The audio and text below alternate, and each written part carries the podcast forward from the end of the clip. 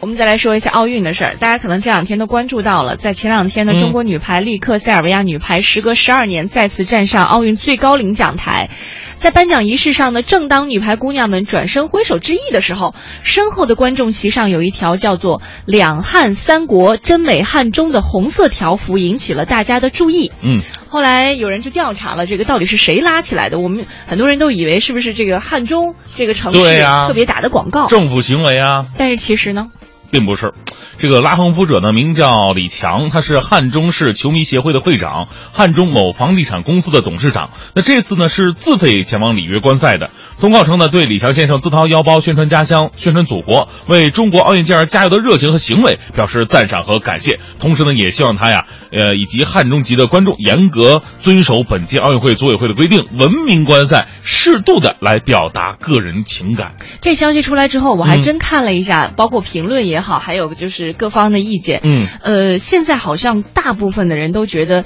呃，这个打横幅的李强这位先生哈，觉得他这个举动太过自私了。嗯在奥运会这样世界范围的竞技场上宣传地方实在是不合时宜，而且因为他这个横幅呢，正好就是在、嗯呃颁奖台的正中位置，就摄影机是你你躲都没法躲，除非你躲开了女排。是所以嗯呃，有人觉得这破坏了女排姑娘这一珍贵时刻的画面美感，但是呃，我不知道说这个话会不会有些冒犯啊？啊因为我个人一直觉得。就是他宣传的不不是说他的企业，也不是说他个人的名字，他没有从中谋取到个人的私利，他只是觉得我作为汉中人，我、嗯。我很骄傲，我想让全世界更多的人去了解到。而且他很丑吗？这个条幅也没有丑到，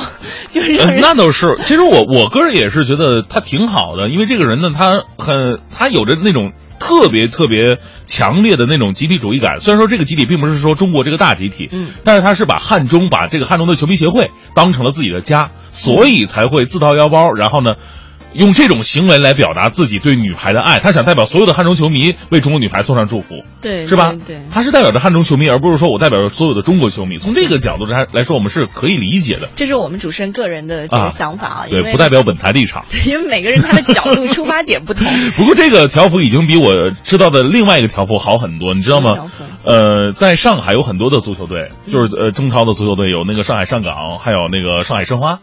而上海申花呢是老牌儿的嘛，上海上港是一个比较新的，不过上海上港的成绩一直都比较好，就这些年，尤其他买了很多牛的球员，他们在代表上海去踢亚冠的时候，就亚洲冠军联赛，你要去踢很多其他的亚洲的冠军队伍。有一次去踢，就就应该是今年去踢日本的时候，是上海上港踢日本的一一支球队，结果申花球迷都去了。你知道申花球迷打出了什么样的横幅吗？嗯，申花球迷打出一个横幅，说上海上港，不是说上港你代表不了上海。嗯，对他们的意思就是说，只有申花才能代表上海，上港你根本就不配。所以这个就有点对呀、因为你被人笑话了。你要是在上海的体育场，你打出这样的横幅，那无可厚非哈。嗯。你要在日本，人家去远征日本的时候，你在日本的球场打出这样横幅，你让日本人怎么看我们中国的球队和球迷呢？嗯，所以其实，哎，我就想到一点啊，就包括前段时间我接触了一个礼仪专家，就是生活当中的礼仪啊，真的是无处不在。只要你稍微留意一下，你会觉得，哎，这件事儿他做起来不舒服，但是可能你不知道的是，真的是有些礼仪是因为对方没有注意到。啊我们下次有机会，搜神记把他请过来，因为是这其实也是一个观赛礼仪嘛，对不对？哎呀，我就喜欢跟这些礼仪小，她是不是特漂亮那种呢？呃是漂亮，但她不是礼仪小姐，她是啊专门研究、呃礼仪的。呃，漂亮就行。嗯，记得这期节目把我请过来。好嗯好的，谢谢。